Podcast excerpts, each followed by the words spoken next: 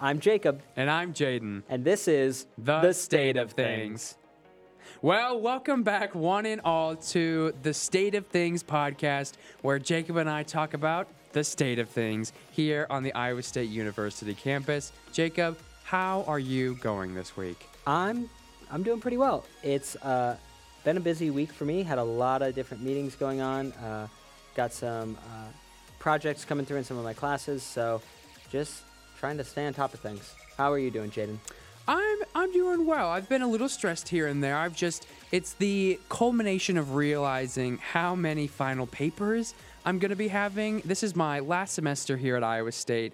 And so, you know, I was really hoping for the last, you know, my senior semester to be easy, a nice breeze out, but I have five term papers that I am just so excited to write. And so it's just been planning out how to write all of those without doing without doing them all during prep week because Lord have mercy, that's how I've done it in semesters past. So don't want to do that this year.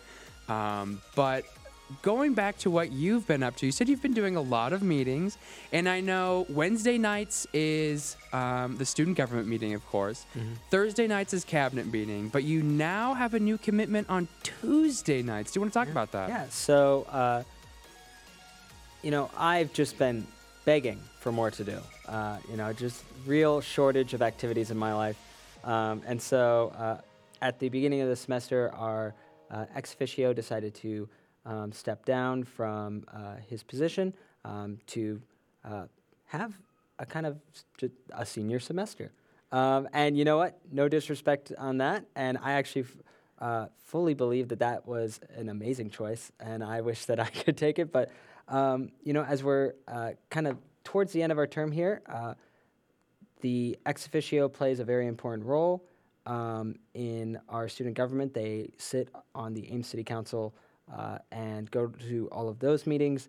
And so we are, are in the process of trying to find an individual who might uh, take up that position for the rest of the term, ideally for the rest of the term and through next year, uh, because that role is very important, and we will make sure that the person that we have there uh, can really stay for a long time and uh, kind of build that relationship with the city. But in the meantime, um, I, uh, to make sure that we continue to be present and involved in city discussions, I have picked up uh, the role of ex officio, and so be attending Ames City Council meetings on Tuesdays. Uh, so it's been, uh, I've only been to one so far. Uh, they've been kind of doing some other smaller budget hearings recently that they don't, the ex officio can come, more than welcome, but it's not really pertinent to, to us per se. Um, so, uh, but I've been to one so far. Fun time. You know, if you like a 200 page document as, you know, your agenda for a meeting, go go check out the uh, the uh, city council agendas uh, with all the attached documents. It's a great time. Um, it's a hoot. The the Ames Tribune is there. The Iowa State Daily is there, and then uh, there's actually a surprising number of people who show up to these meetings. So it's always uh, really interesting. And uh, as mundane as I think some people might find a city council meeting, there's really heated and interesting conversations that are happening with all the little ordinances and decisions that the city makes about, uh, you know, the experience that we're all going to have here as residents of Ames. And as many jokes as we like to crack about the time commitment um, and the matters that you have to deal with as ex officio to the Ames City Council, I think it's still worth pointing out how important this position is to student government because you are the liaison between the city of Ames and student government. I mean, Iowa State is only a small portion of the larger Ames community, um, and students don't exist without the Ames community and vice versa. Um, and so you hold that very special relationship between student government and the city council. Um, so if you are interested, feel free to email us at stugov at iastate.edu and we can make sure that you are on the docket for Ames City Council meetings. But um, in other terms, I know by time this episode releases, we will have already voted, but a very special committee um, that Jacob and I both sit on, the Special Student Fee Committee, um, will have voted to make the recommendations to hand off to President Wintersteen, in which she will then go and present at the next Board of Regents meeting. Um, but we are voting on all of the fee increases that every student pays every semester. Um, this coming Tuesday. And so, I mean, that will be in the past by time this um, episode drops, but that's just a big thing that we've put a lot of time and effort into this semester. Um, for all of you listening, the fees aren't going to be increasing that much, so no worries. Your U bill for returning students isn't going to be too. Uh, too much of an increase, but uh, that's something big we're doing. But I know Yeah. there's another big area that we've been putting our effort towards lately. Do you want to talk about that? Yeah, and if I can just touch on the fees real quick, you know, uh, there has been a lot of time put in, uh, not only by us but by the departments that have presented to the fee committee. Um, and you know, this is probably one of the most important things that student government does every year. It is one of the uh, things that we have the most direct control over, and so uh, those conversations with the various departments about uh, the fees and what they do with our student dollars are uh, really important. And I will say the departments uh, that come to us tend to put in a lot of effort and be very conscious of how they spend student dollars. And so, uh, been really interesting conversations this year. And uh, yeah, we'll see how uh, the meeting goes uh, next week. But there is something else big happening. Um, if uh, you've been paying attention, the university has a new strategic plan. Uh, and I know that's something that everyone's interested in. Everyone's curious what the strategic plan of, of uh, the Iowa State University is. Um, but uh, just last year, we released uh, the strategic plan, and now we are entering the uh, implementation stage of the strategic plan. So we've got a couple 2B statements, you know, about the direction that we want to take Iowa State and what we want Iowa State to be nine years from now. Um, and so, uh, as a part of that, the uh, university is accepting proposals uh, for uh, for the strategic plan. You know, initiatives that kind of help us live up to those uh, 2B statements and the different uh, objectives set out in the plan. And so, if you are paying attention to the plan and you have some project ideas that might relate to it, uh, here in a couple weeks, I think they'll start accepting proposals for. Um, uh, for funding. Uh, the president's office has actually put some money behind this, which is something that hasn't happened with previous strategic plans. Uh, and there's a lot of excitement around the university around this because it means that uh, we can, you know, maybe put forward some really innovative uh, uh, projects that could um, really reshape Iowa State as we know it. Um, so that's a really big thing happening. Uh, the strategic plan is going to shape the whole direction of Iowa State for the better part of the next decade. And so, again, if you have any interest in that, I really encourage you to go to the Iowa State University website and read more about the strategic plan. But if you aren't following the strategic plan and you may not have a project that you could propose for funding, there are other methods that you can get involved and really make a change on this campus. Um, and it, right after this producer bit, we are going to have a multitude of conversations with representatives from each committee within student government and how they impact lives of every student at this campus. Um, so stay tuned for that. Kappa Alpha Theta is hosting Theta Twist to raise money for the organization Court Appointed Special Advocates, also known as CASA. The money raised stays right here in Story County to help advocate for children that are in the foster care system. Kappa Alpha Theta is selling soft pretzels, nachos, and other goodies for this great cause. Board games and house tours will also be available. Head on over to 2239 Knapp Street on February 17th from 5 to 8 p.m. to join in on the fun. All are welcome and there is no need to be Greek affiliated. If you can buy your tickets at the door or by DMing Kappa Alpha Theta on Instagram. That's February 17th from 5 to 8 p.m. We'll see you there. Welcome back, everybody, to another producer bit here on the state of things. A bit of a shorter segment here for you guys because we have a lot that's coming up later in the episode, so stay tuned for that. But as always, you are joined here by your fabulous producers, Ethan, Maddie, and myself. Guys, how are we doing today? Doing good. Doing good. Uh, just spent uh, 18 hours with Dance Marathon on Saturday. That was really fun. They raised $161,000. I think it was around that ballpark. I'm, Yeah, yeah. It was a fantastic event, though. Very long day. A little tired, but I'm doing good. Semester's going good. Uh, it's my birthday month. I'm doing good. Excited for spring you. break. Yeah, Doing good. solid. Nice, nice. Maddie, what about you? Uh, it's been busy. It's only Monday and it's only halfway through the day, but it's been busy because I've got a trip to Orlando coming up for my studio on Thursday, and a career fair on Wednesday, and I have to have some stuff submitted in my portfolio by Tuesday, Hmm. I've got a lot to do and I'm kind of stressed, but it's going good and I'm really like happy to be working on a whole bunch of different things. So So you're taking a field trip to Orlando? yeah. That's not fair. Oh well, we're only going to Epcot Oh. and Kennedy Space Center. Only going to Epcot and Kennedy we get a Space free Center. day to explore Orlando on our own, so it's no big deal. But whatever. You get a whole day just to explore just Orlando. Almost. We we're we're meeting at a firm, like a, a design firm, Okay. Okay. for like two hours to get some Yeah, yeah. knowledge or whatever you want. Right. I don't even Yeah, know. yeah. And then we get to go explore Orlando for like the rest of the night. But see, this is, sounds like the whole package deal. It's like you're getting the best of Orlando. Is it- Mhm. Are We'll you sure it's not just like a field trip for just like fun? Like just go down there and Well, because it's an experiential design studio, we're experiencing all of these curated, you know. So, like, you go to okay. Epcot and you're like, well, how did they design it? And why did they do it this way? And what was their intent? So, we have to go and, like, think it through and get field expertise, Yeah. But it's an experience. So, we get to experience it firsthand. Do you get a do you get to, get to go to Universal? No, Ah, we, we have the option to like buy ourselves tickets and go to Universal on the free day if we want. And I'm like, I don't have that much money because we have to pay for our own Ubers and food and everything there. Yeah, so right. that's yeah, fair. yeah, yeah. Whatever. But Well, that's a, yeah, I'm excited. you it's gonna be a great trip. Free plane ride. No, I had to buy my plane. Oh, ticket. Oof. well. Yeah. Okay, maybe it, maybe I'm not actually It's- as excited maybe then. It's scratch not- that. Yeah, scratch yeah. We get no free entry to Epcot and free entry to Kennedy Space Center, and our hotel's paid for, and that's all. Well, that's a solid That- bit that's that it so is cool. paid It's not for. that now that I bad think about for it, you know a 30 person studio. That's a big you know trip Yeah. you got to pay for everybody. So could be worse. Yeah, it could be. Well, on that play ride, you're gonna be listening to some music, I assume. Oh, I sure will. I'm So- to download my whole playlist. Exactly. I, I think it's a really good time to talk about song of the week. I agree. I think that was successful the last time we did it, and we should keep doing it. Yeah, for sure. Start with Sundar.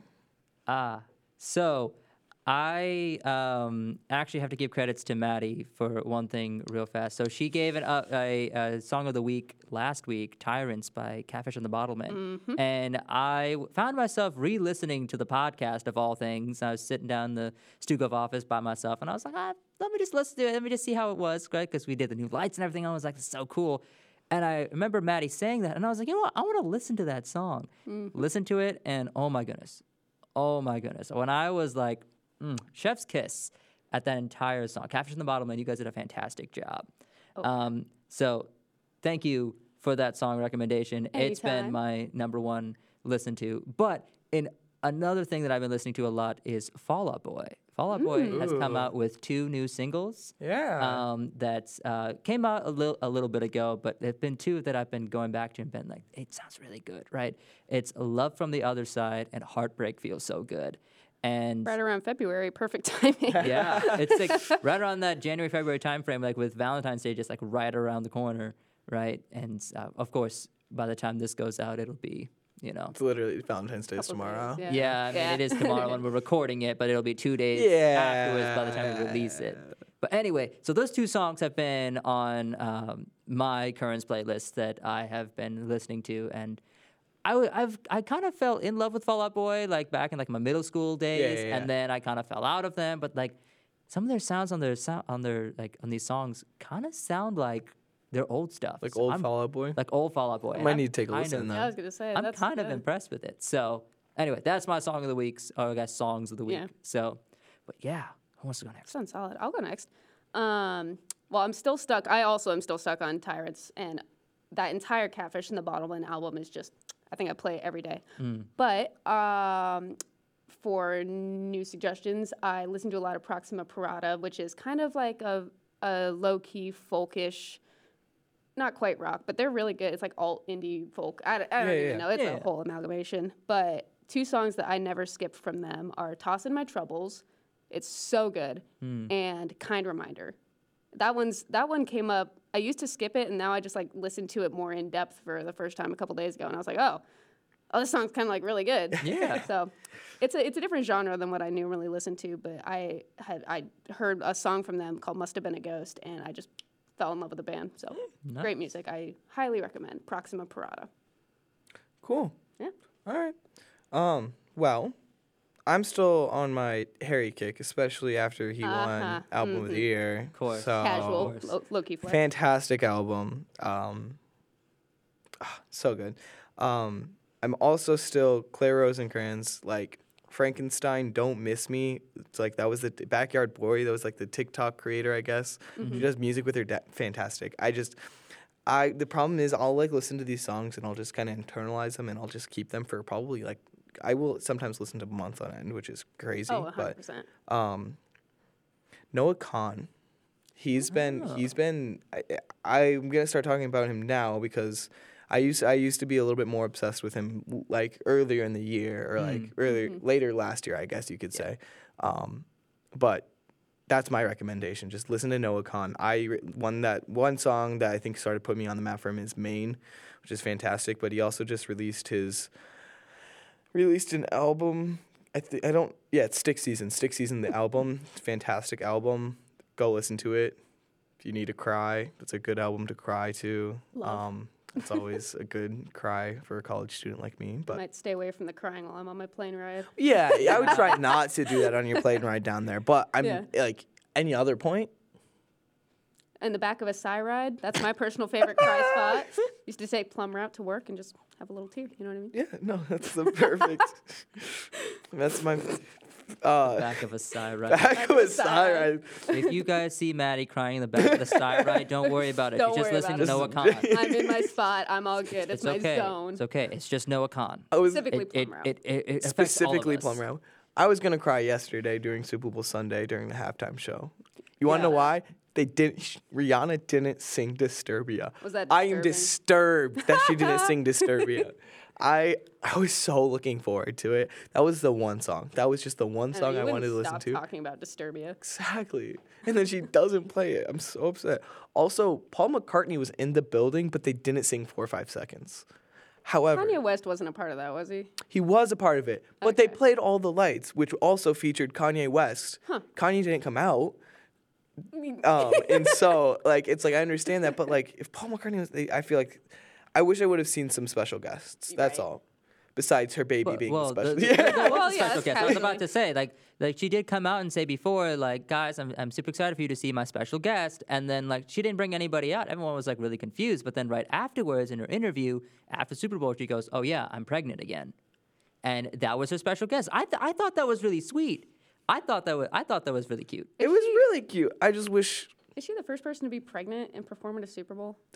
I, that's a real. I've never. That's an ESPN stat right there. Yeah. That's like that's like a super specific like, but like fact, I wonder. Do you yeah. know how many pregnant people have performed at the Super Bowl? I sure don't.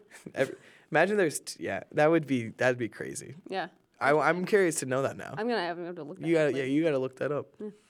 But My opinion on the halftime show is phenomenal. It's fantastic. it was a great show. I love the background dancers, the the fits, the outfits, the costumes. What it like. So, so here's, here's what I'll say about like Rihanna's song choice throughout all of uh, like the Super Bowl and stuff. Like, I wasn't able to listen to it all that clearly because you and I were in the same spot, and like it was like we're basically listening to, uh, to it with, with TV. Yeah, there was like, it crappy like- TV. Yeah. like, it wasn't like it was like you know we it would like really delve into it. Like I there was one transition spot that I loved. Like it was from one song to another that transitioned into Rude Boy, and there was like background noises that you could hear that came from S and M. And it was like a good way to like include the song without actually having to like sing parts of it. and maybe I just missed the Disturbia medley Yeah. somewhere. So like, and that's or what I'm. melody, that's that's like, what I'm played in the thinking. backtrack. Yeah, that's But- what I'm thinking may have happened. Like, but the one thing that I will give to Rihanna is that like. Album after album, single after single, like she doesn't miss. So there was a, there was You're a ton absolutely. of songs It was a, a bunch of just yeah. It was a bunch of hits. I do agree with you in that like Disturbia should have been on the set list, at least in some shape, way, or form, just like S and M was, or like you know Only Boy, uh, uh, sorry, sorry, Rude Boy, or Only Girl in the World. But I do think that like Disturbia is far enough in the past and may not be as popular. Listen, hear me out, because there's a lot of new stuff that she's done now. That's fair. Like, uh, but it's Disturbia. That's my. Right. I don't know. I just I I have a I have a closer connection to that you- song than you most asked people, me so- what song should she have cut in in replacement for Disturbia? Wild Thoughts. If you ask me, like I am not a I, big lo- fan. I I actually didn't mind Wild Thoughts. Because eh, eh, I eh, don't like the work song. Like work. work- I don't know. I mean, that's that's another song that I'm like this. Like I'm not That one I'm like- But like, Wild Thoughts for me just like doesn't have doesn't hit the same way. I, like work was became like super popular because of like you know, the album and Drake, right? Like that became the the most famous single off of that album. But I don't know. I thought Rihanna was fantastic, and can we just talk about the choreographers for a second? The oh. choreographers. Oh, and the camera work. Oh, I mean, you and I were like geeking I, out about I'm it. yeah. I'm my thing is production. I was like the platforms coming down from the ceiling. Mm-hmm. There wasn't even that many flashy lights. It was just the set though was amazing and the I saw I saw a meme about those platforms when they had like the one top and two it was on the the su- it was Smash it's Bros? Super Yeah, Smash yeah, yeah, yeah. Bros. See that? I Oh, that was did. so, so funny. I really enjoyed. it. I showed that to I showed that to Jaden yesterday, and he just started laughing out loud. I was just like, it's literally Yeah. dying. I like left to go get food or something, and I was like on my phone, and I saw that meme, and I was like, "That's funny." So I sent it to you because I was like, it said like Rihanna, we know what you're doing. We've seen this before, and Yeah. I'm like, "Oh, that's funny." That's super funny. Yeah, it was comedy. But yeah. but the platforms coming down and like one thing that I saw a critic say, which I agree with a lot, is the reason why Rihanna was so successful in the Super Bowl halftime show is her simplicity of like going into it. It's like a- Very minimal. very minimal, but it drew more attention to her and the choreographers rather than all of like the lights and setup and this and that. Yeah. No, again, the those like the background dancers. Oh, I their choreography was fantastic. I was like, just I was like, um, my jaw was dropped pretty much the whole show. Yeah. Until it wasn't when she didn't perform Disturbia. That's I'm gonna keep coming back to that because I'm still upset, but it's okay. It's I, I will. I will let you guys know. Uh, Ethan was was very very upset at that. He was yelling at the uh, the TV screen, and we're all, All telling him like to like calm Forget down. the football game. Yell at Rihanna. Yeah. I have other thoughts about the football game, but we don't need to get Well, into well, that. well, let's we not don't, get we into don't that need to get because into that. that could be a little oh controversial. yeah, you took two L's in one night. Didn't All you? right, all right, all right. Ooh, calling him I'm not. out, E- I'm not him even. No, okay. I'm not an Eagles fan. I'm a Washington fan. So like, there are rivals, but I wanted to see successful, like successfulness in the NFC East, right? Um, it was a really fantastic game. It It really was. I will stand by. I think that the did you did you watch the end of the game? I did. Yeah. That holding call that they got called on the Eagles, the defensive Yeah. holding, Yep. absolutely like bad call, in my opinion. He, the, I think the Eagles cornerback came out and said that he held him. I think it's a bad call to call like with that close to the game. Yeah. It was third and twelve. I don't know. It, it happened. It's over. Chiefs won. Congratulations to all the Chiefs fans out there. I as, I- as I hate to say, I really wanted to see Eagle uh, Philadelphia burn down to the ground though, and I well, they'll think that burn if they they'll, they'll burn since they lost anyway. Well, they didn't. uh, Not as But hard. it, it won't think was be. It won't be. It won't be as as satisfying. I want yeah. satisfying. We won't see the car in the bleach factory. We won't see. Exactly. We won't see the eagle being trained to shoot a gun, and that's only phase one. um, we won't see uh, whose car's getting flipped. Whose I car's getting I can't even I remember. couldn't, yeah. Trina's, Katrina's. So, somebody's Tristan- car is getting flipped, I don't and know. it was it was it was some like very stereotypical name. Like, Yeah. Yeah, It's like it- Lisa. I think it was Lisa. that, Oh. sounds. Lisa, we're gonna flip your car. That sounds sort of right. Yeah, I don't know. S- But who? i- If your car got flipped by in Philly last night, I'm terribly sorry. I'm not- But Yeah. That's funny. Maddie, no remorse. No not at all. remorse. Never. It's okay if she cries. It's, it's just to Noah. It's just it's just over Noah's It's album. no- It's all good. And On it's on, Plum Route. on Plum Route in the back of CyRide. Specifically. In the back of side, right? Yeah, that's the only place you'll see Maddie cry. All right. Well, Anyway, thank you guys for joining us here on the producer bit. Uh, it's a bit again, bit of a shorter one. Not a lot to tell you guys about, but um, I'm gonna throw it back to Jacob and Jaden for our interviews. All right. With us in the booth is Student Government's Senior Director of Communications, a senior in uh, Communication Studies, Public Relations, with a minor in History, Jamie Host.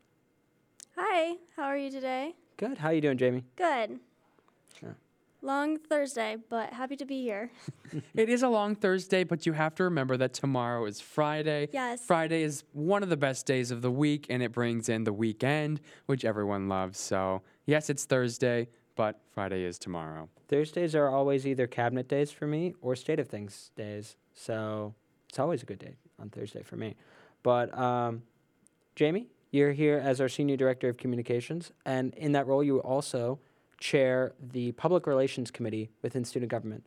So, could you talk a little bit about uh, what the Public Relations Committee is and what it does?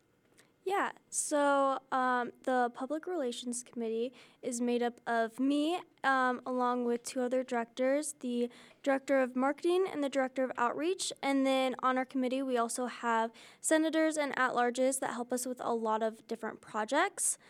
Um, for example, this is one of our projects. Um, but we work on promoting student government and um, planning a lot of um, events for students to interact with student government representatives, um, and then also to promote ourselves on our social media platforms. Uh, one of our, our most popular social media platforms is our Instagram, so go follow us at uh, ISU StuGov. Um, and yeah, that's pretty much it. And so you mentioned social media, and I know one thing that student government just kind of launched as of recently is our new TikTok. Would you like to talk just a little bit about that? Yes. Um, so we did just release uh, a TikTok for the first time this semester. As of right now, I only know we've uh, released uh, one TikTok. I might be wrong about that, but um, Jacob's kind of the, the star of that TikTok. So uh, check it out. The handle is also the same. Same for our TikTok as well and all our social medias. And I do know that we have a mini microphone um, that we're going to be using in TikToks to come. So if you see us running around with a mini microphone, that's why. Yeah. I mean, hopefully, uh, my stardom doesn't drag down the StuGov TikTok too much. Uh, you know, trying to it trying to rise above me. Um, so hopefully, I'm not a burden on that on that channel. Um, but going beyond that, uh, what do you, what is one of the big projects that Public Relations Committee is working on this uh, semester? Yeah. Um, so the again the podcast is one of our big projects and then we are planning a gaming tournament and a Women's Day celebration. And so our committee is kind of split up into subcommittees and so we have um, different uh, members of our committee working on those two different projects.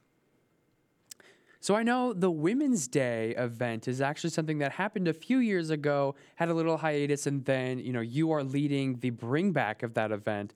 But what does Women's Day all entail as of right now? Yeah, as of right now, um, we it's we're planning on not really having uh, speakers instead of instead it's more of an appreciation um, for women. So we're planning on having like coffee and donuts out on Central Campus, and then we're going to um, have students write on um, either a big board or a poster or whatever um, an inspiration inspirational woman in their life. That's awesome. I, I think uh, those kinds of events are some of the things that student government does that I think, A, obviously, gets us out there and gets us in front of a lot of people. But they're also just some of the more impactful things that we do. It's a great chance to interact with the community, lift people up, um, and start those important conversations about like who are the important women in your life and how have they impacted you. Um, so, with that in mind, I mean, I think I think that's a really cool event that you're leading. Um, but you know, looking back as you know your time as senior director, or even back because I know you've been on PR committee for a while now. Um, what has been your favorite part of being a part of the public public relations committee? Um, is there a specific project or a kind of part of the committee that you really enjoy? Yeah, so um, before I was the senior director of communications, I was the director of outreach. And um, last semester, so fall semester, we started a karaoke, like a StuGov karaoke for After Dark. And one of our first uh, After Dark uh, karaoke events, we had a line outside of the door, like people were waiting to get into. Um, to do karaoke. So that was probably one of my f- most favorite events that we've done um, in the past two ish years that I've been in PR. That's wonderful. I think that's just, you know, karaoke. Who would have associated student government in that kind of an event? And so it just shows the wide range of things that our public relations committee actually does um, but I'm curious if I was an average student but wanted to get involved with the Public Relations Committee and student government, how might I go about that?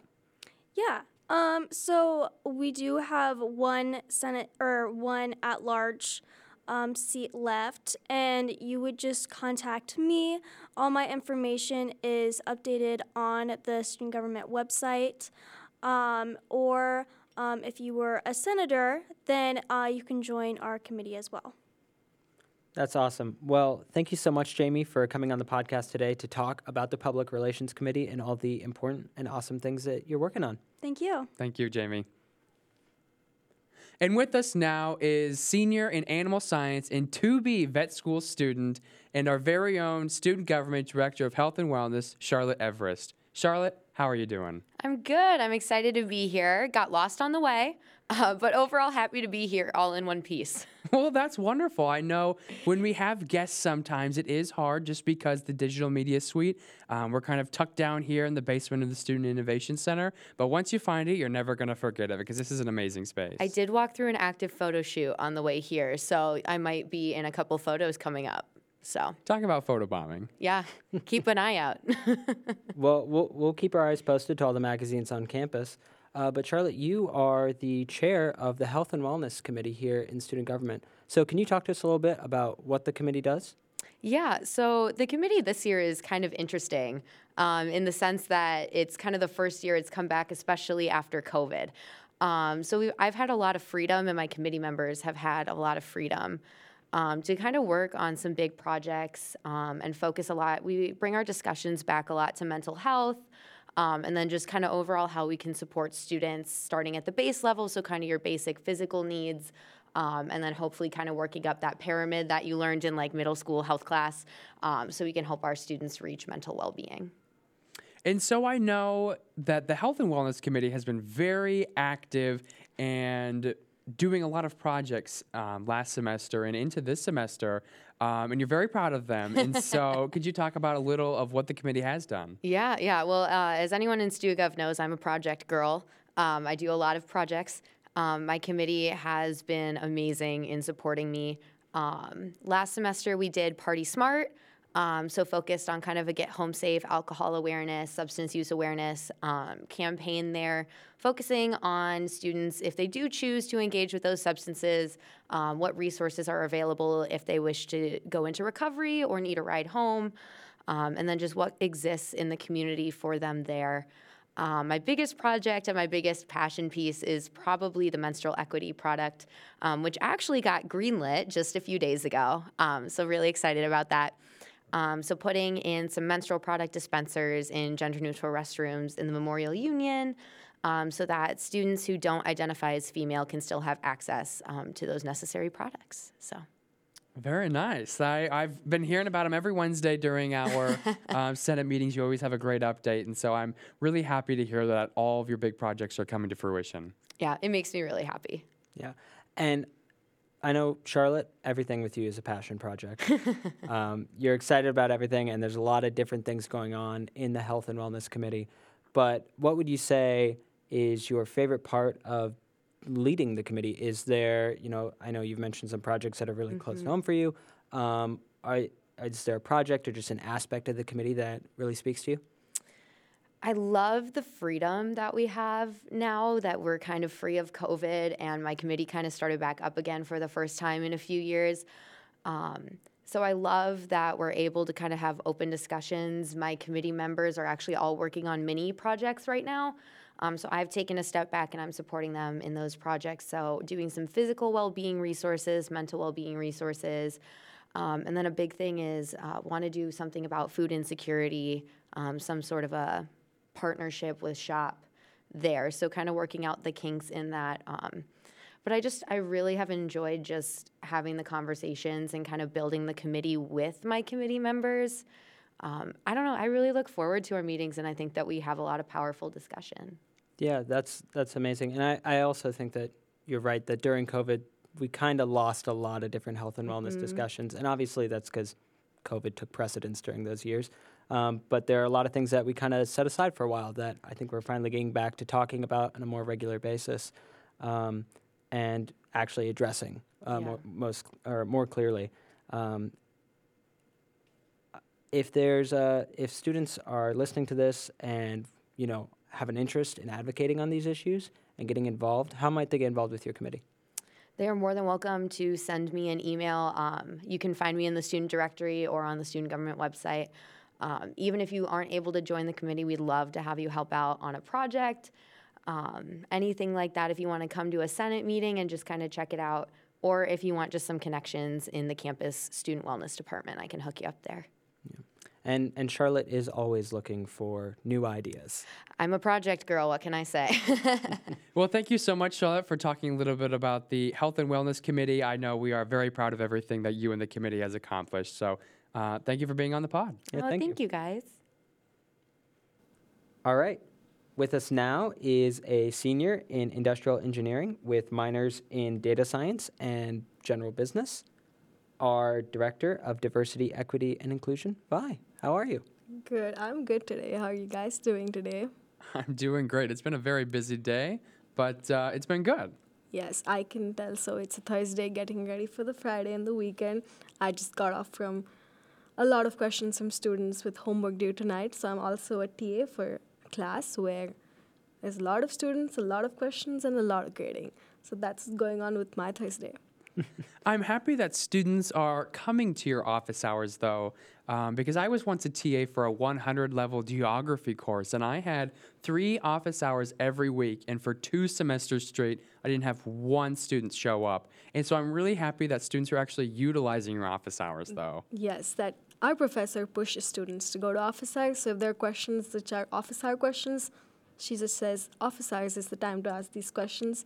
Let's move on. So that's why I get students. I don't know if it's me entirely, but that's the students. Well, yeah, I, I'm glad that the students are using that resource. I'm sure it's a little bit extra work for you, but it's good that they're uh, making use of things like that. Uh, but Vi, you are the chair of our Diversity, Equity, and Inclusion Committee here in student government. Uh, do you want to talk a little bit about uh, what the committee is and what it does? Yes. Um, so at DEI, the first main goal for all of us, the committee members and us, is making sure that there is great diversity, there's great inclusion, and along with that, everybody gets the help they need. Um, we also understand that all the different clubs and organizations come from different places and different backgrounds. So to make sure everybody gets the different levels of help they need is very important. And when I say the levels of help, I talk about the various resources that are available with DEI established at Iowa State and the ways in which student government can also help different clubs and organizations with outreach or the various resources or let's say events we do at DEI. So that's one of the biggest things at DEI that we focus on is making sure that everybody feels comfortable and at home away from home. That's wonderful. And I think it's very needed work that you are leading the way on, especially within student government and reaching out to. I know that's a big part of what the community does is reaching out to those other multicultural um, organizations and really making sure that they get the, the help they need so they can flourish as any other club on campus. Um, and, and so I know last semester DEI and going into this semester have a lot of big projects. Um, I didn't know if you could talk about a couple of those that you guys are working on. Yes. Um, so one of the big projects that this committee does is the town halls. So when I say town halls, it's a platform or it's a safe space where a lot of students come in and share what they feel about different issues going on with themselves, campus, or let's say socially outside in the world. So that's a platform we create for students. And why it's such a big project or why it's such a big event is this helps us bridge the gap between what the faculty is trying to achieve for DEI at um, the bigger level or at the Iowa State level and what students actually want when they're at Iowa State. So this helps bridge the gap where we actually go in and this is what's going on, this is what we can propose, and here are our solutions. So that's what the town hall is pretty much. And coming to other small events, we try to see how we could have smaller projects or collaboration with other organizations and other clubs where we can help facilitate with the resources that we have at student government. So that's one of the big things. And one thing we also started doing was having some inclusive language presentations. We do that, and that actually helps students know or learn more about how do we actually write in association with all the different types of students, or who's reading, or how do we actually put ourselves in front of different types of, let's say, faculty, or having that tone or keeping those things in mind. So those are some of the projects that we work on, and we try to see how we can have maximum outreach and maximum communication with different clubs and organizations in order to be the voice for those different clubs and organizations. Because when I talk about my background myself, I was born in Fargo, North Dakota, but I lived most of my life in India. So I understand the cultural connect and how different students or different humans bring different perspectives to the table. So making sure to give that platform to all these perspectives out there is very important to have that cultural share of knowledge or that different perspective shared. Yeah, I totally agree. That is so very important. And, you know, I think you touched on the town halls for a little bit there. And uh, I know that, you know, we've been putting thing, uh, town halls on for the last couple years in student government. And there have just been so many, uh, uh I think, very important moments that have come out of those town halls uh, where some, you know, pretty raw emotions have been shared about um, how students are feeling on this campus, you know, whether or not they feel welcome at Iowa State. And those conversations have, you know, obviously made it back to leadership throughout student government, but also leadership within the university administration, and they've resulted in change. Um, and so uh, I'm really excited that we're continuing to put those events on. I think they're so important uh, to make sure that we're always having that open line of communication about what the environment is on campus and how we can be conscious of those different cultures and identities that are present. Um, so, kind of moving on from that, though, you know, I think that's an amazing project, and I think you you mentioned a couple other projects that you're working on, uh, all of which I think are really important and have a great impact. But is there, you know, a project or a part of the DEI committee that you just really enjoy that kind of hits home for you?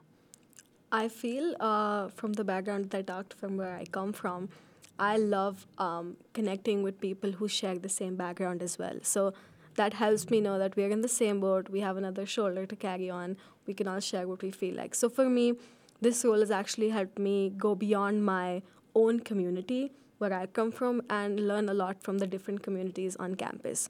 And I really like understanding the different issues or the common issues that we actually have, even if we're not from the same country.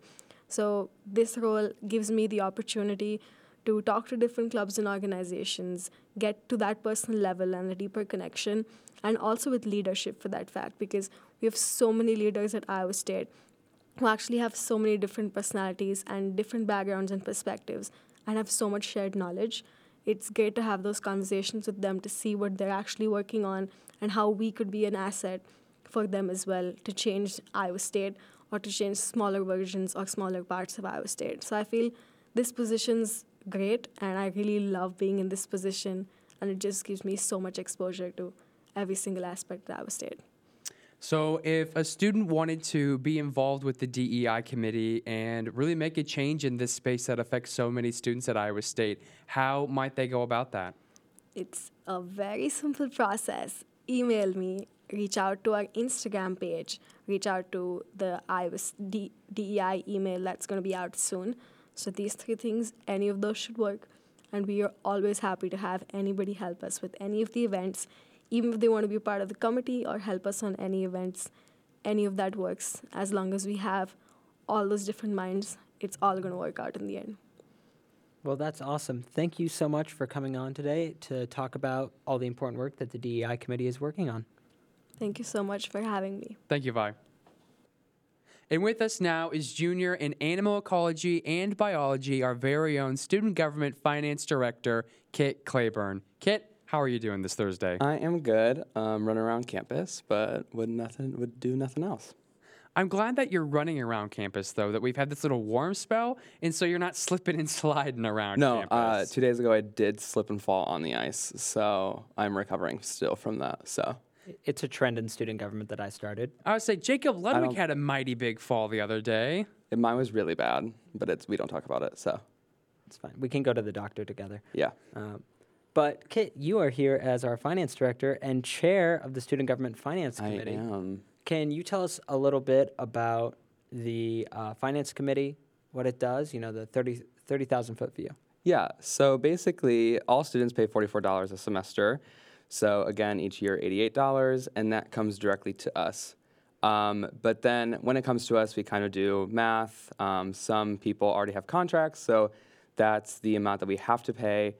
Um, that's uh, examples are student legal, sub, bigger contracts that we have.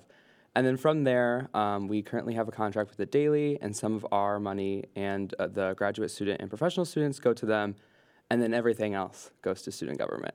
So our total revenue is around $2.6 million, depending on how many students. But at the end of it, we get, honestly, it just depends on um, how many people actually pay their U bill on time, and then also just the um, amount of students we have on campus. So that's a lot of money. $2.6 million is what goes into our student government accounts every year. Yes. I suppose, where does that go? So technically, it comes in every semester. So the $2.6 million is kind of just an estimate that we have for the whole fiscal year. Fiscal year starts July 1st, ends June 30th.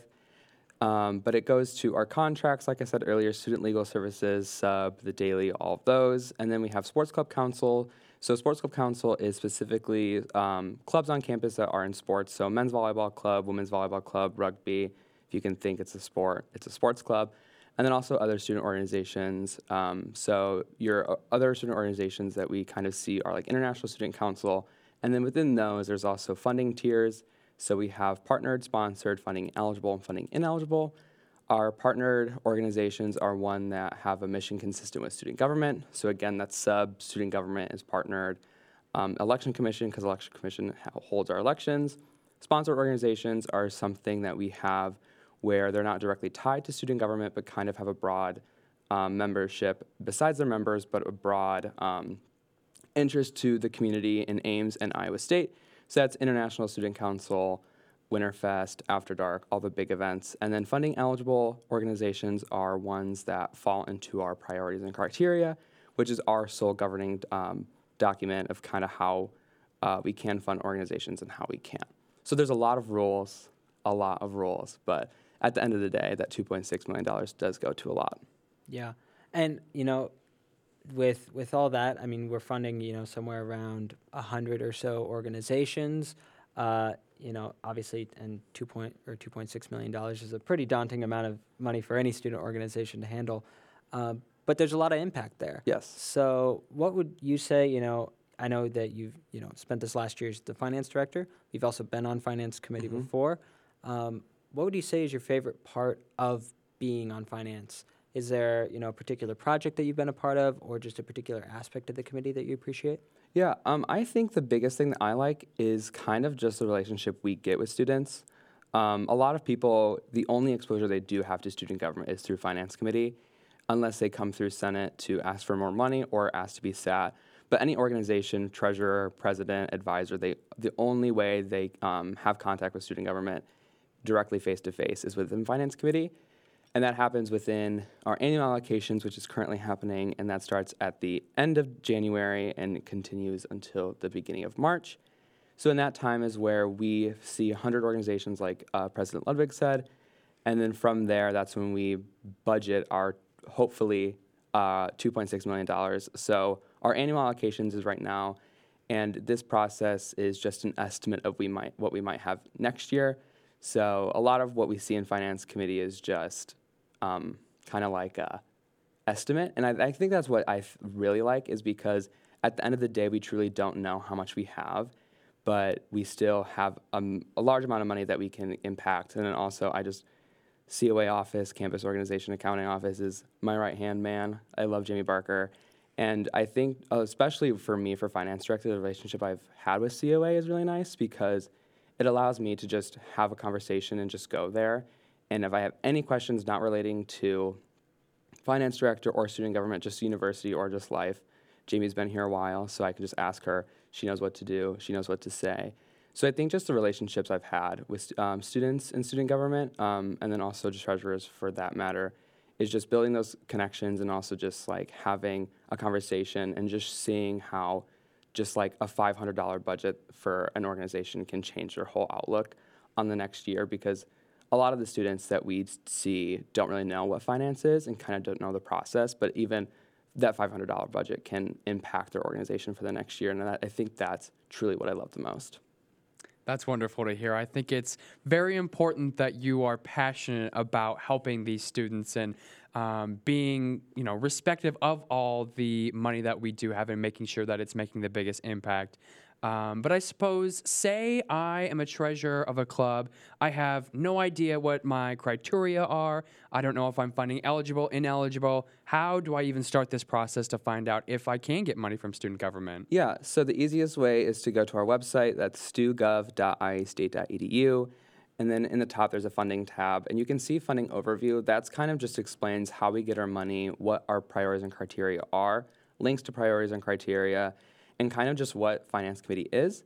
But also, if you're requesting money during the year, there's a funding application form that you can fill out, and it's just simple steps: organization name, member, how many members, who you are, what your email is, just basic information. And then from there, you can type in line items. So treasurers, what they see on their budget are specific line items, and that's what we kind of base our budgets off of. So any specific line item would be advertising, uh, conference or competitive trip, transportation or registration for that, printing, get involved booklet, anything that we fund is an exact line item. So treasurers can fill that out and it gets sent to my email and the student government finance director's email, stugovfd at iastate.edu. And if they do have any questions relating to anything finances, um, they can email me. I've gotten questions on how to go to COA office, and I say where it is. Or people just ask me questions about COA, and if I can't answer them, I just ask to go to COA office. But then, if you want to do a carryover request, which carryover request is something that um, student orgs who are funded by student government can do, because at the end of each fiscal year, our money um, that they don't use goes back to us. So we obviously, if there is an organization that has money budgeted for this year, it didn't work out, we want you to keep that money. So they can submit that, and it's just those are exact line items um, from fiscal year to fiscal year. And then the last one is a line item transfer. And this is basically just keeping track of what their line items are because how us and COA work is we give the budgets to COA. So uh, Jamie Barker has a budget for every single organization that we have. Her transition document uh, that she gets when the new finance director comes is like, I think, probably 200 to 400 pages, depending on how many budgets there are.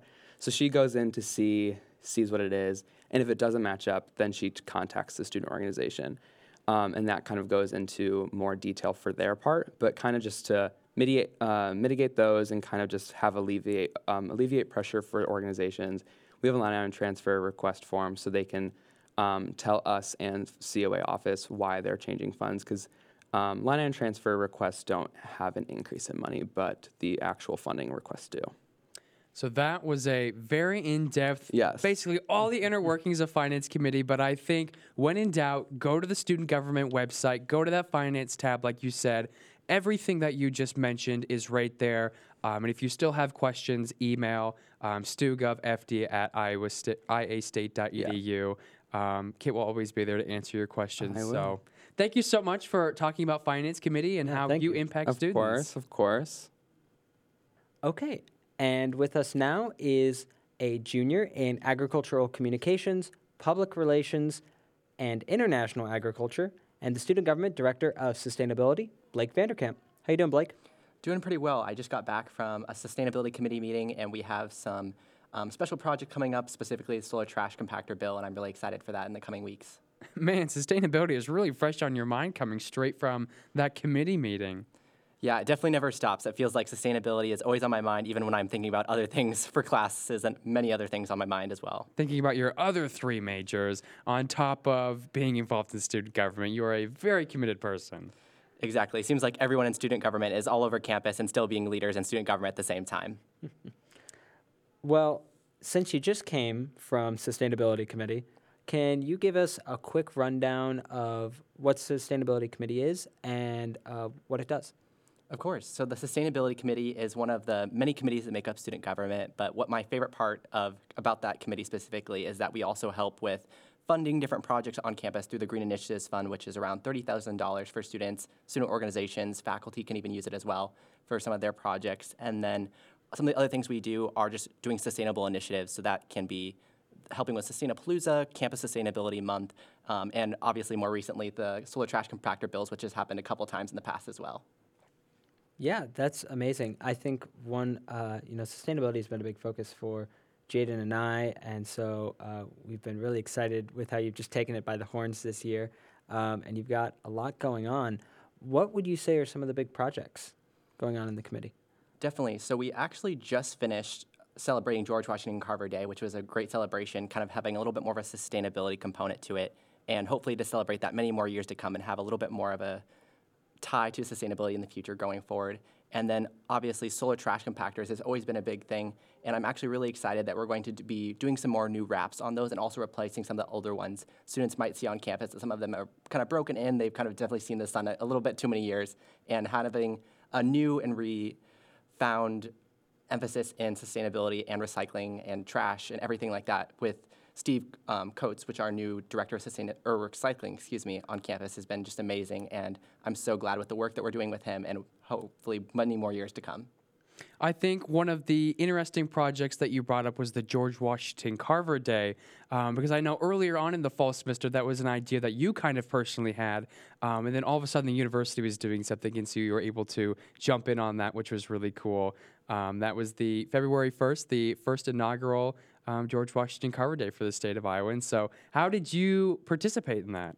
So my role specifically was to be one of the speakers as a poetry reader, but then also I got to work with our vice president of student government and kind of make sure that we are planning some foods that were tied to George Washington Carver, but also honoring our College of Agriculture and Life Sciences and the many commitments that he's done specifically in social sustainability, but also environmental sustainability. And it's really cool to honor an, an alumni at Iowa State, but also tell students about his amazing legacy and really how he's impacted Iowa State and how he represents kind of, I think, the future, honestly, of sustainability of where we want to go as well. And so then you also mentioned trash compactors. That's been taking up a lot of your time. Um, but I suppose what's a big project that you're personally passionate about? I think I'm personally passionate about just cons- being sustainable about the future of where we're going with sustainability committee. I think it's very easy. We see any student that's been involved in a club on campus, you know that throughout things, it's hard to lose some information. I think this year we really emphasized the fact that we want to keep things and momentum going, and that through that m- fact, we've had everything been very well documented. I think next year students can see a lot more sustainable initiatives on campus, and I don't think they're ever going to be able to miss sustainability on campus from this f- year going forward. Yeah, that's amazing. I think uh, you're right. That kind of building a momentum and putting energy behind these projects, because a lot of things uh, in the sustainability realm they take time. You know, it's about changing. Uh, you know, uh, little parts of the university in some cases, but other points you're talking about changing the foundation of how certain units run and uh, how we deal with different problems. Um, if there's a student out there who's listening to this and they're interested in working with the sustainability committee and tackling some of these issues across campus, how would they do that? Well, there's a definite variety of ways they can get involved. Specifically, on the student government side, they can apply to be an at large either through the end of this year or going into next year when we have our next director position filled. But also, if they're interested, they can also apply for director of sustainability. I highly recommend any student to get involved. I've had so much fun this year getting involved in student government on a different level and really encourage that. But also, there are so many different things on campus as well tied to sustainability between the Live Green office under the director of sustainability at the university level and the Green Umbrella as well. And there's just so many more um, that I could list off as well. I think that's a great opportunity for students to get involved because our sustainability committee not only promotes the environmental sustainability that we all think of, you know, changing the light bulb, you know, recycling instead of throwing away, but you also do those projects in economic and social sustainability, which don't always have the light shown on it that it should. And so, if students are interested in any three of the realms of sustainability that uh, the committee works on, really reach out. I think it's a great opportunity. Um, but Blake, thank you so much for joining us today and thank you. explaining the Sustainability Committee. Yeah, thank you so much, guys. And with us now is a senior in communication studies with a minor in leadership studies, our very own Senator Meredith Mays, chair of the Student Initiatives Committee. Meredith, how are you doing? I'm doing great. I've been uh, wanting to be on the podcast for a while now. I recommended the idea of doing a little comedy skit where there's a little drum roll and then a little boom after I uh, made a little joke, but that, that didn't get picked up. So now I'm here talking about the Initiatives Committee. I don't know who you proposed that idea to, but I think we could use some comedy on this podcast. So re-propose the idea, and maybe it'll come out a little more favorable this time. It's definitely Jacob, I think. I don't Yeah. think he liked that. Oh, Jacob! Just as long as it's not Jaden telling the joke, uh, I think we'll be fine. Uh, but Meredith, You are the chair of the Student Initiatives Committee, which is one of the larger committees in student government uh, that does a really broad range of things. So, can you talk to us just a little bit about what the committee is and what it does? You said it exactly. So, Student Initiatives Committee is probably one of the more broad committees within uh, student government. We do a lot of different activities and initiatives. Uh, probably the main thing that we've been doing lately has been like events. So, we put on a range of events. Um, we had like a pumpkin smashing event where students could smash pumpkins on central campus or we can do things that are more focused on like fixing something on campus so we've done like the access walk or the safety walk where we assess both safety or accessibility or access students have to certain facilities on campus uh, another thing we can do is if students have a resolution that they're interested in passing let's say if a student thought there were too many too many lights on campus. They could try to get a resolution to pass through the Student Initiatives Committee, and if we passed it, it would go to Senate. That's not a real example, but uh, it's it's something that could come up. Um, yeah, just events, resolutions. We some things that we're doing this semester are a little different, and we're not necessarily doing events for them. We're just kind of doing committee initiatives and trying to solve issues on campus. And yeah, I think it's going really well. I think student initiatives is a very good, for back for a lack of better terms, a catch-all committee mm-hmm. of where you really do whatever you want, but in a good way. You do some wonderful events. You do so many things like the safety and the accessibility walk, like you talked about, that improve students. But it's really that route and avenue for students if they have a resolution or they don't know where to start. Student initiatives is always a great place to go with those ideas that could be picked up, and you know those those students that propose the ideas can get carried right along with it and make a change here on campus. Oh yeah, for sure. Yeah. So, uh, what would you say is kind of the big project that the committee is working on at the moment? We actually probably, I'd say, have about five projects that we're working on right now.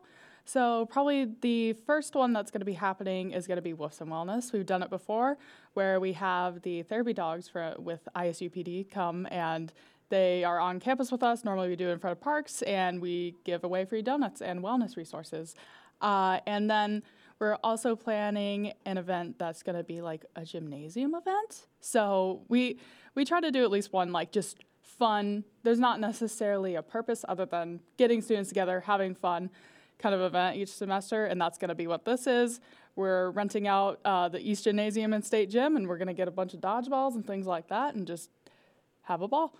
Uh, that was not an intended play on But words. there's there's the comedy routine right there. Um, and then we're trying to plan. We had in the past planned like a sexual assault awareness event, so we're gonna try to plan another one of those since it kind of fell through last time.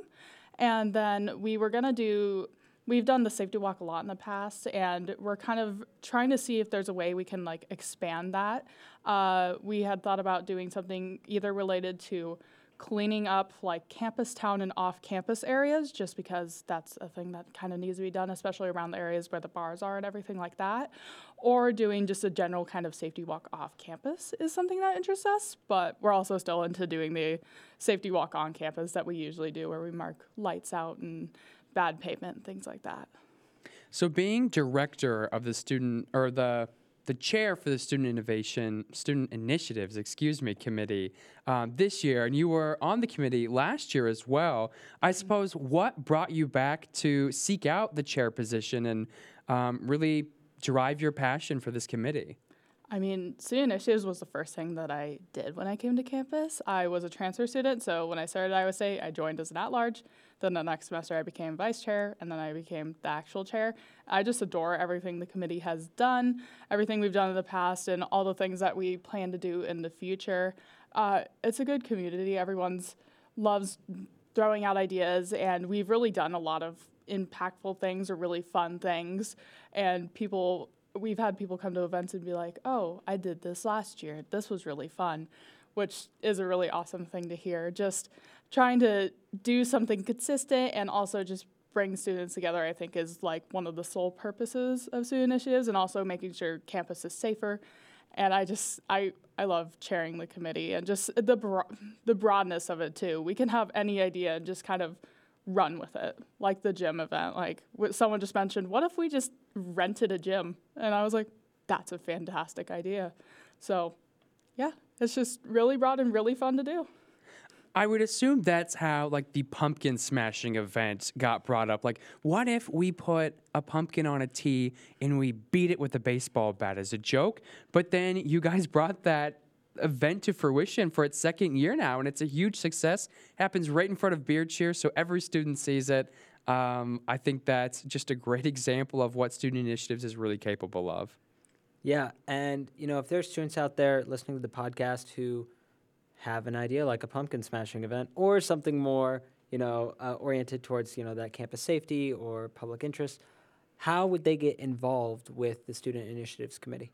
So there's probably two primary options. You can either email me. My email is m-a-m-a-y-s at iastate.edu, or you can just come to one of our meetings. They're open to anybody, and honestly, having people there with input, even if they're not necessarily in the committee, is really interesting and cool and something that I'd love to do.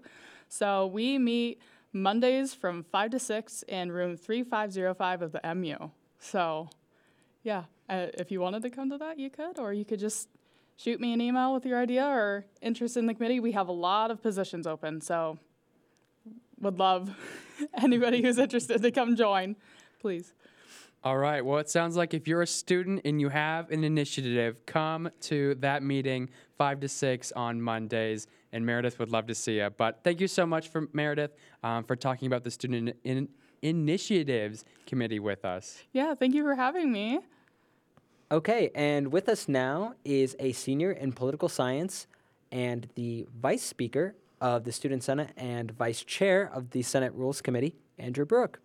How you doing, Andrew?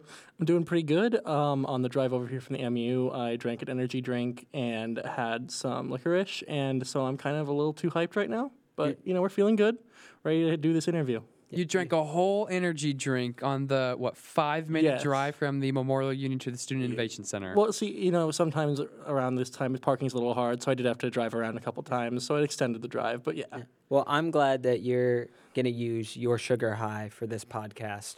Um, but, Andrew, you are the vice speaker of the Student Senate, and through that role, you're also the vice chair of Rules Committee. Um, Rules Committee is a kind of in, uh, internal committee within student government, doesn't necessarily get a lot of uh, publicity. Can you talk a little bit about what Rules Committee is and this and the role that it serves within student government? Yeah, so rules committee. I mean, you're definitely right with that characterization. Uh, every other committee that we're, you know you're going to hear about uh, on this podcast is going to be looking at some sort of external aspect, and while rules doesn't not do that, it's mostly focused on the uh, Constitution, bylaws, Senate Rules of Order, and any other rules that we have within student government. Hence the name Rules Committee. Um, so you're mostly going to be looking at uh, what works with our rules, uh, why, what the justification for all those rules are, and how we can make them a little bit better, and you know just make student government run effectively to kind of facilitate the rest of all the cool stuff happening in student government. So I suppose with, you know, you said you work with the bylaws, the Senate Rules of Order, the Constitution. What projects within rules have been taking place this year? Um, I mean, uh, I think for sure the biggest project has to be the bylaw rewrite that um, Speaker Mahoney has been working on. Um, our bylaws have kind of just been a patchwork for a long time. They were written at, you know all at once, and then every problem that's ever come up has been fixed ad hoc in a single bill, and sometimes that kind of makes things not go together well. We have a lot of turnover in student government. Naturally, you're only here for four years, or give or take. So um, a lot there's just different people's different minds working going at work and sometimes those meanings that they come up with just don't make sense in the end so we're really working on uh, rewriting those so it's one cohesive thought as a document and then we're going to start tearing that apart in the next couple of weeks in our meetings and get the whole copy before senate once we're uh, done with that Yeah. You know, I think uh, Jaden and I can both appreciate that. We were both uh, former members of the Rules Committee, and uh, sometimes, you know, when you go in to fix the bylaws, you make more problems than you went in to solve. Uh, and that's just the nature of trying to tend to a 44 page document.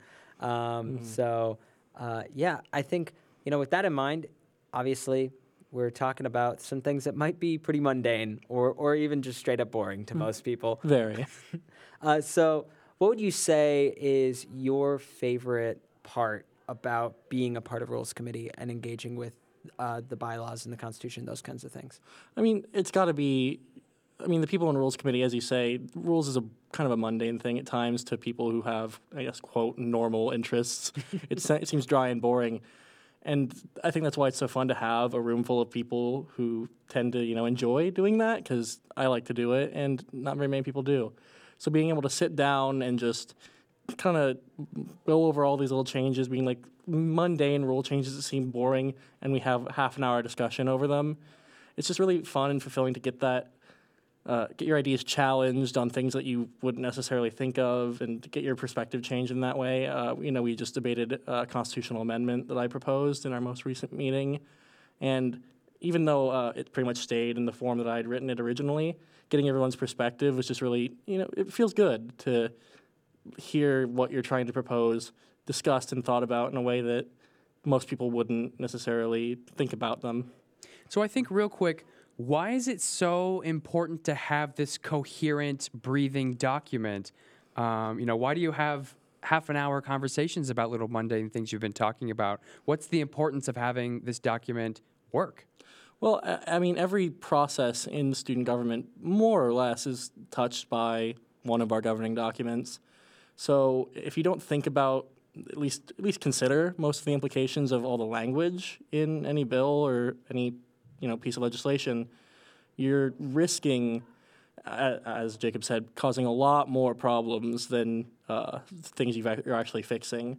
So I mean, once you really look at things, you can come to a better place, but you really you have to give that care and attention otherwise you're going to end up in a bad situation that by rule you're not supposed to you know you have to follow and that's not fun Yeah, and I, uh, I think uh, just kind of touching on that for a little bit, there's that uh, there's so many different ways to see all the different rules that we have and how they might impact our organization. I, I was on rules committee for two years, and both years we we rewrote chapter 4 both times we did what we considered a big rewrite, and we're and the first time we did, we thought it's fixed, it's good forever. And the next w- next year, a new crop of people came into the committee, and they're like, "Man, this chapter sucks.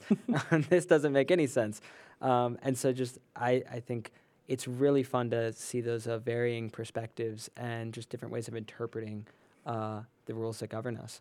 Um, but uh, Andrew, obviously, uh, Rules Committee is a committee that's comprised entirely of senators. Um, so it's not something that we have at large seats on, so it's not really uh, one that engages a lot with uh, the public. But um, how would, you know, considering being a senator is the only way to get onto the committee, um, can you talk a little bit about the current election cycle that we're going through and how students might engage in the Senate elections that, you know, install the people who will have a say over these rules? sure thing so um, elections are run by the election commission that's uh, technically a separate body from any other part of student government they uh, administer the election rules that are promulgated in our governing documents Uh, and so right now, the current general election cycle is underway. Executive campaigns are already in their campaign collecting petitions, but Senate senators still have uh, time to get their statements of intent in. It's really February 17th at 5 p.m. is the deadline.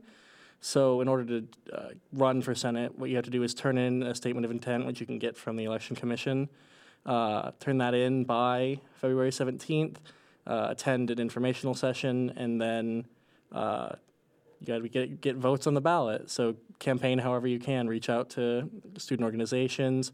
I don't know if they're still doing this, but last year the election commission did hosted specific events for candidate outreach. So you know stuff to get yourself known to the public, so that you know when it comes time to vote, students will vote for you. And I think it's very important to point out um, that any student at Iowa State can vote in these elections, whether you're a professional, a master's student, graduate, or an undergraduate. Everyone, all 30,000 of us, have the ability to vote. Um, but how, how would a student go about voting in these elections? Uh, so uh, usually how it goes, it's uh, March seventh and eighth is going to be when the voting is, and uh, you'll you should get an email in your inbox, uh, in your Iowa State inbox, that uh, just has a link to a form to vote, an electronic form to vote, and then that'll list you through the questions. It'll ask you first. It'll have you vote for the executive slate because those are going to be voted on by everyone in every college and every residence area. But then after that, you'll have two votes for senators. You'll have one for your college. So If you're in, you know, say liberal arts and sciences like I am, you'll vote for the slate of liberal arts and science senators. There are three seats, I believe. So you'll be picking however many people run for three seats, and you'll have three votes there. And then you'll have uh, a vote for wherever you live. So you live in residence hall, you live off campus. Those each have seats apportioned to them as well, and you'll vote for uh, whoever is running for that. Uh, and then you'll just click submit, and that'll be sent off, and that's that, and your vote's cast. So be on the lookout for those two mass emails that will be in your Iowa State email inbox both days of voting. Um, and so don't delete those. Click on them. It takes probably 30 seconds to vote, um, and it it makes a lot of influence for this campus because those people that you're voting for um, will be the student representatives to all the administrators and um, even to the state and federal government of Iowa State. And so it's it's a big deal. Yep, and they will also spend your student fee dollars. So uh, if you care about how uh, your student fee dollars are spent, it's really important to vote in those elections. But uh, thank you so much, Andrew, for coming on, talking about Rules Committee and uh, all the stuff that it works on, and then also, you know, in this last little bit, talk about how we get involved with Senate. Yeah, swag. With us now is a freshman in business economics with a minor in political science, our acting chair of the Student Government Local Affairs Committee, Quinn Margaret. Quinn, how are you? I'm doing well. I appreciate that. I'm a long-time listener, first-time caller. I got to be honest with you. But today I had a little bit of a big, big exam, but I'm through that now, so it's a pretty relaxed night. I'm doing pretty well. How are you guys? I'm doing great. I'm glad you could join us as that first time caller. How does it feel to be on the podcast? It feels cool. I really, this is a cool studio when you're in person, I feel like. It's a different experience to watch it versus be in here and be talking with you both. So I very much appreciate the opportunity. Well, we're really excited to have you on, and we're really excited to talk about the Local Affairs Committee. Um, the uh, Local Affairs Committee is actually a newer committee in student government. It was kind of constituted out of the uh, old Civic Engagement Committee that we used to have. So, could you talk to us a little bit about what it is and the role that it plays in student government? Yeah, absolutely. So, like you said, yeah, it was the Civic Engagement Committee up until pretty recently. It's a few years old. And it's sort of been more of an internally focused committee right now, at least, in the fact that we've been uh, interacting with the City Council and doing a lot of things that are important to students in that way. But I'm really excited to sort of, now that we have that framework in place, move it in a way where we can also do outreach with students. Because that's something I'm really excited for as well, is a lot of students don't know about the work that we do and maybe why that work is so important. So, I suppose, what kind of outreach are you looking at um, with students in the future? Yes, that's a great question. And we're sort of in that perfect phase right now where we're figuring out what we want to do in the future. So maybe it means better digital outreach. Maybe it means uh, more voter outreach, because a big thing that we do as part of the formerly Civic Engagement Committee is we do voter outreach with students. So we're trying to make students aware of the voting rights that they have and aware of the candidates that they're voting for because those things are oftentimes obstacles that prevent students from voting. And we really want students to do that early in their college career because that really gets you in the habit of doing it for years. So that, that's a big sort of outreach that we're hoping to do. Um, and also just advertising a lot of the other things that we do that a lot of people don't know about. Like we have, I'm looking at my list in front of me, we have uh, students from student government on a lot of different local commissions. So we have uh, Asset, which is where we uh, talk about social services and we contribute to those in our community. We have uh, the campus uh, and community commission. We have human relations, public art, things like that, the climate action plan. So there's a lot of ways that students can get involved, whether you're already part of student government or not, that people aren't really aware of. Yeah, that's awesome. And, you know, Quinn, I think I can hear a little bit of uh, passion leading through there for, uh, you know, local affairs issues. Um, and I think that's great. Uh, what would you say is kind of the thing that draws you most to the local affairs committee? So that's a really good question. I was originally drawn to the committee because I wasn't involved in student government, but I've lived in Ames pretty much my entire life since I was around two years old. So I'm really familiar with where we are. And the fact that we live in such a great place is part of why I chose to attend Iowa State over other universities. So that was uh, my first step in student government is I was an at-large on this committee before I was a senator. And it's really something tangible that we do in the community because student needs extend way beyond what's geographically our campus. We have, you know, through I mentioned Asset, which is uh, social services, and I just came back from a meeting like half an hour ago from that. Uh, but it's where we fund things like assault care, child care, uh, DEI things. We do um, legal services and things like that. Needs that students have that maybe aren't on campus or maybe are beyond the bounds of the academic year. And so when I started hearing about all these things, it's there's so many different ways you can be involved, and we have a real impact. I think it's one of the committees that has the most tangible impact, and that's sort of why I've stuck with it and why I'm really excited for the future. So, if students have that same kind of passion of all the work that you just described, how might someone get involved with the local affairs committee? A great way to get involved is what I did, right? So I knew nothing about student government. I was just asking around saying, hey, what is this? Who do I talk to? And I found out you can be an at large. And I'm sure you've talked about this in other committees on the program so far. Uh, but being an at large is without the same time commitment as being a senator. You can come to the meetings, you can contribute, you can be part of one of these uh, city commissions if you want to be, and you can help contribute to this cool new direction that we're taking the committee without the same time commitment as being a senator. Because being a senator, I definitely recommend it, and you should run for something this upcoming election. But it is a fair amount of time. So if you're just kind of looking to, you know, get your feet wet a little bit, but maybe not commit yet, you can be an at large, and it's a great way to get involved. Well, thank you so much, Quinn, for talking about this, our acting chair of the Local Affairs Committee. I know under your leadership is going to be going in some good new directions for outreach for students within the Ames community, and I'm very excited to see where you take that. So thank you so much for being on Thanks the for pod. coming on. I very much appreciate that. And please reach out and join the committee. It's going to be a lot of fun. Thanks. Okay. Well, those were a lot of awesome conversations that we just had with representatives from the several committees throughout student government. A real uh, 30,000 foot view of our organization as a whole. It really felt like we touched on just about everything that we do. I think it's a really good conversation to have, though, because student government does so many things. I even forget about some of the projects that everyone is working on. I mean, when we have a full roster, student government has about 136 members total.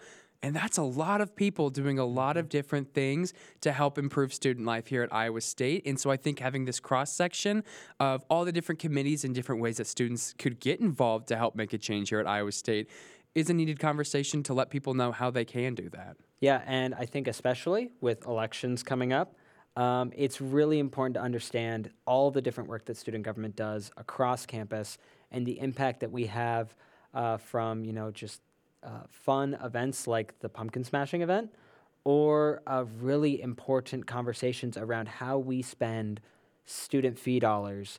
Um, you know, which clubs is getting or which clubs are getting money from us and which aren't, and for what. Um, those are really important conversations, um, and they happen here. And this is where the decisions are made. And you know, whether we're going to fund uh, trash compactors as we're looking to do, or uh, you know, if we're going to put on a town hall and provide some food, or if we're going to advocate for a policy to the university or advocate for more accessibility, those conversations start here. And uh, yeah, I was just really excited to hear all the different things that are going on because you know, obviously, you know, I'm the president, you're the vice president. We're we're doing a lot of different things, but I feel like even us, we miss things that are going on in this organization. I think like two or three of the projects that Meredith was sharing, I had no idea were going on.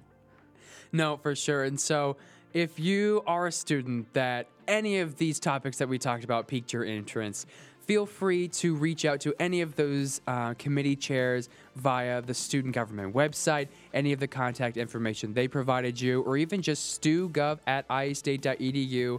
We can hook you up with the correct people so you can get involved with the change that's happening here at Iowa State that is run by student government. We touch a lot of different aspects of student life, um, and so there's something for everyone.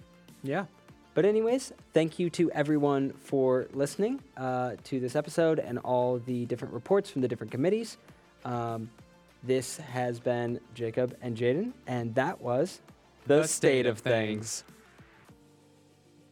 Thank you for listening to another great episode of The State of Things, an ISU Student Government podcast original. This episode was hosted by Jacob Ludwig and Jaden Ahlrichs, produced by Madeline Willits, our executive producer, Sundar Shivraj, our production manager, and Ethan Matthews, our technical director, with special thanks to the staff and facilities of the Student Innovation Center Digital Media Suite. We are always looking to promote student organizations and campus events. So if you have an organization or event that you would like us to promote, please email us at stateofthings at iastate.edu. The Iowa State University student government was created in 1958 to provide service to, advocacy for, and empowerment of students at Iowa State. To get involved or share your ideas for change, please email stugov at iastate.edu. That's S T U G O V at iastate.edu. Thank you and roll clones.